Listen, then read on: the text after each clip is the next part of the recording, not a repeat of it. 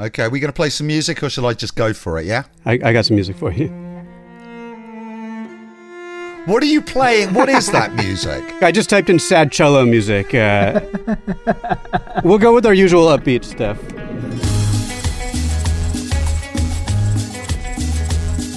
Welcome back to Game of Our Lives. I'm David Goldblatt, and I am recovering from England's 2 1 defeat to Croatia. And you know, I've done a lot of England defeats in my time and an awful lot of disappointment, but I don't feel disappointed today. I don't feel let down. I don't feel like I wasted my time watching England. I feel like for the first time, really in a quarter of a century, it was an absolute joy. Fortunately, to help me recover, investigate, and interpret the disaster that was England's semi final, I've got Al Jazeera's Tony Karon and producer Raja Shah. Hello, Tony. Hello, David. Hello, Roger. Condolences, David. And of course, the leading man in the Anyone But England campaign on this show, Kanishk Tharoor. My commiserations, David. Kanishk, what went wrong for England yesterday? What went right for Croatia? Well, you know, I think we all underestimated the the energy in that Croatian team. They had just played two really draining long games and we just didn't think that this older team could keep up with a young English team. But I guess we were wrong. And I have to say, that second half performance by Croatia, where they summoned all sorts of levels of craft and guile and belief, really underlined the gulf in experience between the two teams. I think Southgate the, the manager, the English manager, wasn't able to sort of bend his tactics to the Croatian possession game, and we had Luka Modric and Ivan Rakitic, by far the two class players on the pitch, just dictating proceedings. And, and England uh, actually looked tired, didn't they? I mean, I thought in the second half and extra time, Harry Kane looked a little jaded. Dele Alli was definitely tired, whereas the Croats were absolutely full of running right till the end. But also, I think to underline what Kanishk was saying, I, I think it's more than the golf in energy. I think this was really a golf in quality. Mandzukic was absolutely superb in this match. Perisic was amazing. Rebic was amazing. Vrsaljko, the right back, was amazing. And Modric was just absolutely stupendous. Now, yeah, totally bossed the game. There was no one in the middle who knew what to do about it. That's there the was problem. Exactly. That was the problem. There just wasn't a plan. Did we go to him? Did we follow him? Did we try and close him down? There just wasn't a plan B from the standard 3 3 2 2 formation, was there? Isn't that one of the joys of watching Luka Modric? He's this sort of figure who whose impact on a game, his physical impact on a game, is completely belied by his stature, right? He is this sort of fairly lithe, small midfielder, and yet, I mean, just by his movement, his intelligence, his positioning, his bursts of acceleration, he just can take a game physically by the scruff of the neck. It's quite remarkable to watch. And he can really rock an Alice band as well. England ran out of ideas very early in this game. For sure. England didn't have any equivalent of Modric. Nobody runs that England midfield. There's no playmaker. There's no there's no central processing unit. There's no player who sets the tempo, who shapes the team. There's no Xabi Alonso. There's no uh, well, you know, Modric is a is a perfect example, either from the deeper position or the more advanced number ten position. And yet there was a moment, wasn't there, in the first half where England were piling on chances, having already scored a goal. They could have gone in two or three nil up and it would have been a very different game at that point. What did you make of England first half? We know what you think of them second half. I listen. I, I loved Kieran Trippier's free kick. Often there's nothing better than watching an immaculate free kick, and that was that was a peach. But you know, when Harry Kane hits the post in that comical way, that's the kind of theatrical moment in football where you feel sort of destiny balanced on the edge of a knife you know, the Harry Kane hits the ball against the post, it sort of bounces precariously around the line. I felt that Croatia might still be in it. They go in at half time, and that's when everything changes. And you have to think that we've been singing the praises, as we should justifiably, of Gareth Southgate, but it might be that some tactical reconfiguring then, some estimation of what could happen in the second half, had to happen in the English dressing room, but um, it clearly didn't. And let's not take anything away from the Croats. They really just were the better team in the second half. You know, in every in every conceivable department. I mean, I wasn't sensing that they changed their game that much. They just started playing it properly. No.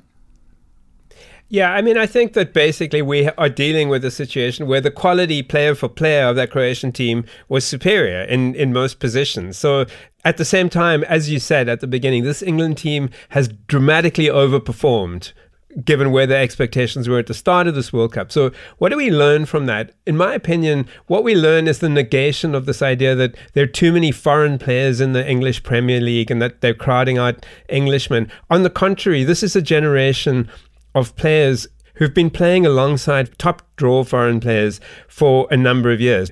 So, what you have now is a situation where Southgate, relative to the coaching demands of the top tier, hasn't maybe caught up as much as the English players have.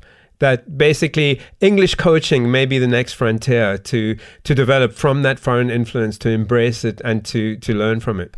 Gentlemen, a quick thought on France versus Belgium before we move on. How did that game go for you guys? It was one of those matches which is not necessarily full of incident, but is incredibly engrossing. You know, it can be dull, somewhat dull and exciting at the same time. You know, this French side demonstrated that despite the fact that it's stuffed with talented players, it can play a very organized, careful, cautious, and clever game against uh, the, the, the attacking flair of Belgium. It's interesting. Uh, Griezmann, Antoine Griezmann, France's sort of talisman, told them press after the match that you know it was it was great. We played just like Atletico Madrid, his his club team, which is to say that they played a very determined, organized, somewhat defensive game, and and, and squeaked past a more talented attacking team. Can you see um, Didier Deschamps in a similar black suit, black shirt, black tie look that um, the uh, the coach at Atletico Simeone tends to uh, sport? No, that, that, that that's Simeone's property. Um, but uh, it's interesting. The French press described Deschamps as a carpenter, and they say that if um, if he's given titanium and diamonds, he will still just make a table. And that's kind of what we saw. We saw a table, a very well constructed table made of titanium and diamonds.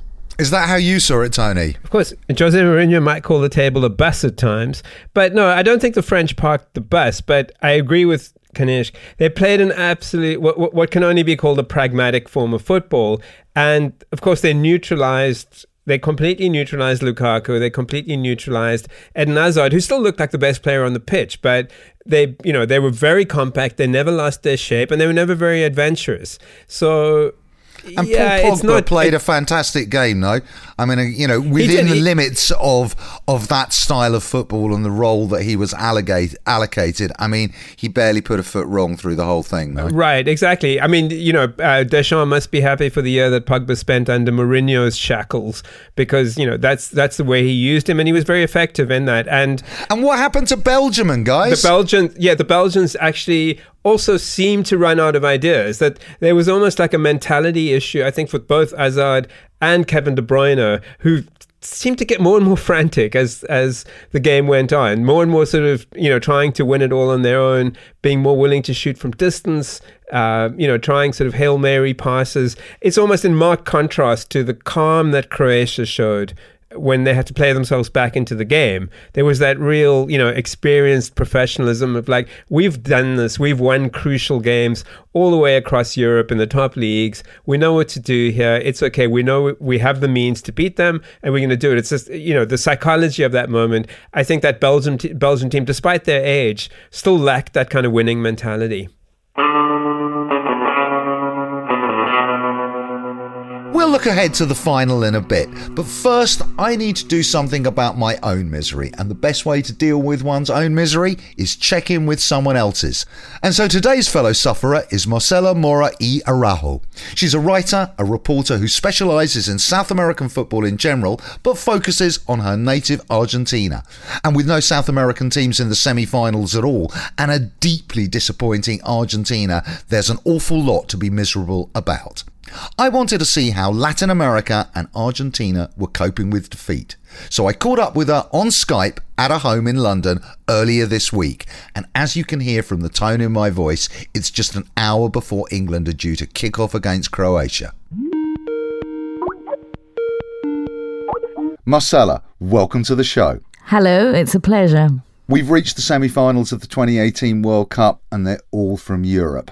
How is South America reading this World Cup and the state of play of global football just at the moment? Well, I think it's really interesting. I mean, there's two main currents of thought. One is is this evidence that some kind of massive inequality has been maximized. Uruguay's manager Tabarez, when he was asked the same thing, and he said, "Well, there's a limit to how much we can compete equal to equal. Just look at the resources. It's incredible that we've got this far." And so that kind and of when inequality. He says resources, Marcela. Forgive me for interrupting. When he says resources, what kind of things is he talking about? He's talking about like what's available for youth development or medical science. Where do you think those inequalities are really biting, if they are? Uh, I don't want to put words into Tabarez' mouth. He just left it at that infrastructure and resources.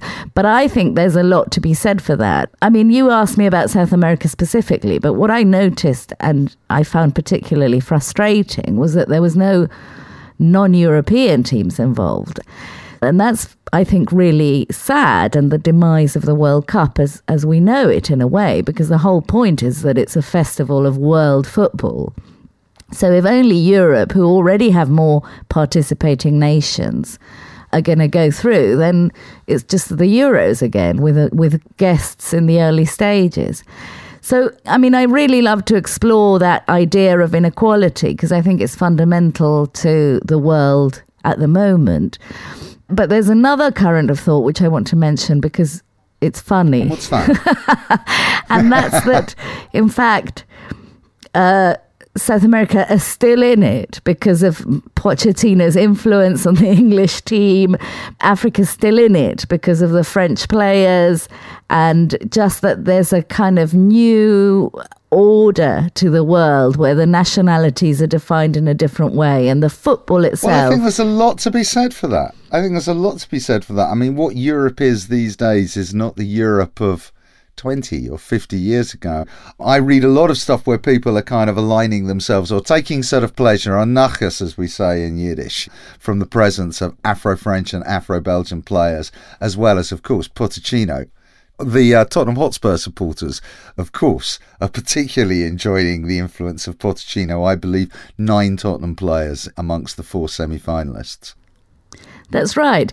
And not just Tottenham players, but also his entire kind of legacy, because he's been a kind of quiet pioneer of developing and nurturing rather than buying expensive. And so it's not just the current Spurs players, but the years of a particular orientation. You can just see from the English players that they're relationship with the ball, if you like, is completely un English. Even if their game is actually quite it's not even England. The whole World Cup has been a much more physical and set piece and organized and heavily defended World Cup than the flair and skill of Latin American dribblers of, of yesteryear. But I think it's not just now that this has happened. I think it's a few years of the influx of otherness into English football, European football. But what is interesting, and perhaps something that we need to address as societies looking forward, is that we haven't dried up the football of, of other places outside Europe. So the rhetoric is rich Europe has enriched itself more by importing all our talents, and the exporting nations have been left with nothing. And that is something that we need to really look towards because it's I think it's to the detriment of the World Cup and of football generally that it just becomes a Euro Cup halfway through the tournament. Is there an appetite to ask some of those more difficult questions, which surely are there in Argentinian football, as you say, the state of the domestic league, the fact that Argentina, as this extraordinary exporter of football talent, has been unable to reap financially or institutionally any of the kind of benefits of that great big export trade. Is there any debate going on in Argentina that's looking that stuff in the eye? Well, if there's one thing that there's a lot of is debate.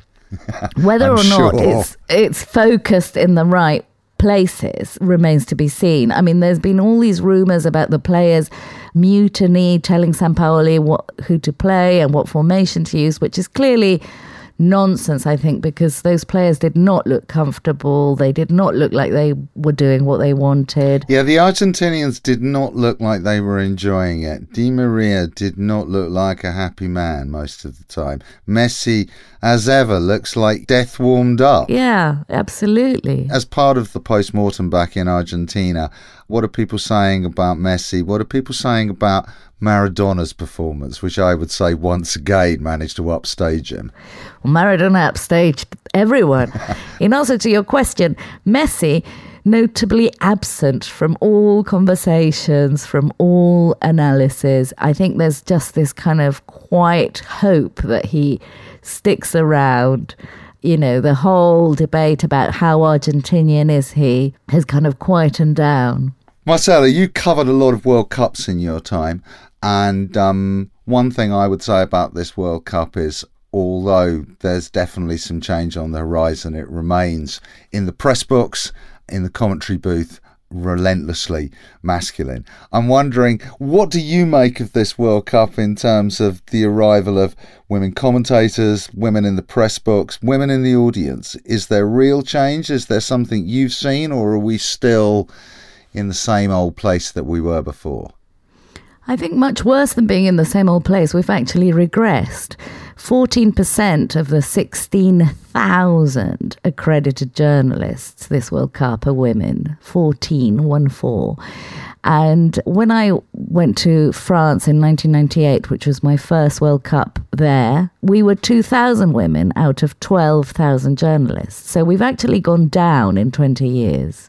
I think that's really shocking, and we can't put our finger on why that is at all. So that's a really interesting statistic because it's completely counterintuitive to the kind of stuff people have been writing about the sort of feminization of the World Cup. There are women involved in football and we don't see them. And there are women working as crew, as, as experts, as producers. You see one person standing by the pitch, but in fact, there's two lorries full of maybe 20, 40 people involved in that. And often they're women, but we don't see them. So I think it's kind of counterproductive to focus on the very few women who are actually front of camera or signing bylines, and also still discusses as a novelty that they're there at all. By now, it should be half women on all jobs that aren't the actual athletic competition. But you know, this should all be completely normal. We should expect the World Cup to see people of all colour, of all gender, of all age and just see them as a natural thing. It's ridiculous that we still have to go, oh, what, you know, there's a woman working on the BBC, and all go, oh, hurrah. Marcela, we do have a long way to go, and I have a long way to go to get in front of my television. Forgive me, we are less than one hour away from the semi final of England versus Croatia. Thank you so much for being with us. I have to go and watch the television. Go with God, dear. Love you, people. Bye. I've just got, uh, I still got um, David, the camera on David. I don't think he's turned his Skype off. to be frank, as we now know, I really didn't need to be in quite such a rush. But don't let any of this stop you from following Marcela on Twitter. She's fantastic and she's at mark underscore cart. That is, and I'm going to spell it out for you M A R C underscore C A R T. That's M A R C underscore C A R T. Kanishk, was there anything for you in that interview? It's quite a bit, David. You know, I, I grew up in the United States in the 90s and early 2000s at a time when most of the football I could watch was actually South American football. I so my brother and I grew up watching the Argentine domestic league, and um, I loved watching it. it. was a great product back then, but it's noticeable how it's declined. Um, and you can see now in the last 10 years how that imbalance um, between Europe and South America is really tilting. So many young players get siphoned off at such an early age into the European leagues. But I was curious, um, my consciousness of this really dates back to the 90s. But I mean, has it always felt slightly imbalanced between South America and Europe, uh, going back to previous decades, or is this something really new? Well, what a good question. How on earth does one measure it? I mean, you know, the teams were playing each other so rarely, and we actually watched each other's football so little that it was extremely difficult to make a comparison. And so I think it's very hard to say. I mean, we can sort of measure these things by how many World Cups won and so on and so forth, but it seems to me too small an indicator, too small a set of data to really tell us convincingly about it. So I'm not sure is the answer. What I would say is the gap financially was definitely smaller. Right. But I mean, you, you could know, have a team. So go on, go on, Tony. I, I just was wanting to sort of throw in there the idea that perhaps what we're looking at now is a situation where the top two, th- three or four European leagues, domestic leagues, are kind of a global elite system. They're the kind of NBA of of global football, and so with the satellite television cap- capacity, meaning everybody can watch the same thing in real time. You know, my, I go into my neighborhood in, in Brooklyn. The guys who work in the butchery are all Colombian, and they're all watching La Liga on a Saturday afternoon, watching you know players they they identify with, like James. But you know, the the idea that, that this is all part the, the spectacle of the elite leagues in Europe is now a global one in which Latin America has a very very strong stake. I think is the way to measure that now. But at the same time, the sad thing is that we're getting distant. People's consumption of football is getting distanced from that more visceral, uh, communal, collective pageant that is so much a part of, say, those South American leagues. I remember when I was growing up, what captivated me about watching Argentinian football was nothing to do with what was really happening on the pitch. It was the displays in the stands. It was the songs. It was the the barra bravas. It was it was it was these. Uh, it was the whole maelstrom and carnival around the match. And that experience of football is just going to disappear if we head in this direction of a completely concentrated elite watched on TV.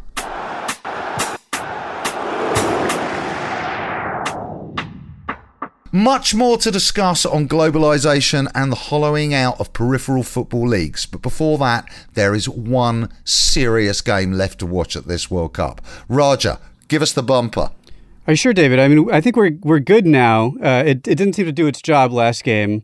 I think we can retire it if you want to. The much maligned what to watch bumper. You're going to retire it? You got a new one for me? Uh, let's see. I have a few options. Uh, I think this one is my top choice. Let's give it a whirl.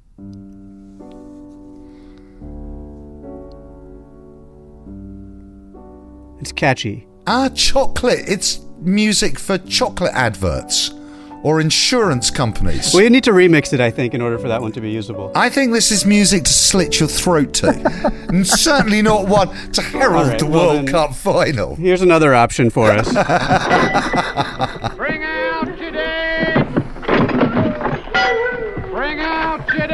melodious tones of Monty Python and the Holy, not the Holy Grail. Is that the Holy Grail? I believe That is it the Holy yeah, Grail, that's Holy. Grail. We'll go with that. Maybe the bit that says, "Now we see the violence inherent in the system." yes. Yeah. Help, help, I'm being repressed. I am your king. I didn't vote for you. And talking of kings, Tony Karon, you are going to start us off. France versus Croatia. What should we watch? Who's going to win? Well, if there's one point of vulnerability I would identify in that French team, it would be the fullbacks. They both look pretty decent going forward, but they both look a little inexperienced when defending. And I think the Croatians are going to look to to exploit that. They have fantastic, uh, you know, front three, Ante Rebic and Perisic in particular are, are going to look to to exploit that and to overload those fullbacks and create defensive uh, problems for them.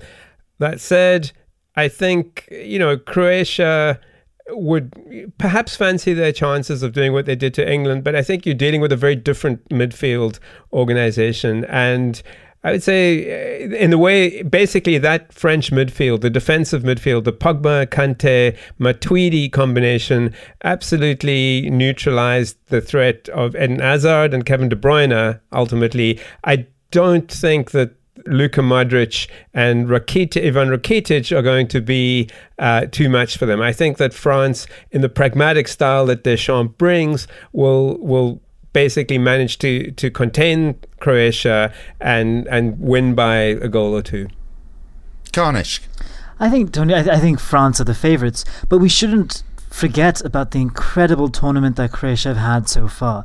I mean, remember, they came, they soared out of an incredibly difficult group, right, with Argentina, Nigeria, and a very organized Iceland. They, that, that the match they played against um, Argentina was really amazing, beating them 3 0. And it's interesting that that match actually in Croatia, um, it, it, reminded people of the quarterfinal they played against Argentina in 1990 as as Yugoslavia, and it was a kind of revenge for that loss. Um, and uh, and and then in the knockout stages, they came behind in all three games, slogged it through through extra time, um, and in two cases won on penalty shootouts. Against England, they won in, in in, in extra time. And there's a kind of determination and steel, and again, as we said before, craft and guile to this Croatian team that cannot be discounted. Um, and I think that battle between the the the class of Rakitic and Modric against Kante and Pogba and to an extent Matuidi, that battle will be so enthralling, so engaging to watch. Um, but I agree with Tony. I think in, in, in general, uh, Croatia is coming up against a team where man for man, um, unlike against England, the quality is probably slated on, on the French end. Um, so it'll be a much tougher game for them. I was, I was going to ask David, what do you make of this game and who are you going to be rooting for? Oh, well, that's very, very easy. Obviously, I'm going to be supporting France. I mean, partly because of the result of the semi-finals, partly because um, I just prefer that. I prefer their style. I love it that they're another diverse team that represents, you know, the best of the consequences of migration in Europe, partly because um, I've got money on France to win this at nine to one, which is a jolly good bet, I can tell you. Those are good odds. When did you make that bet?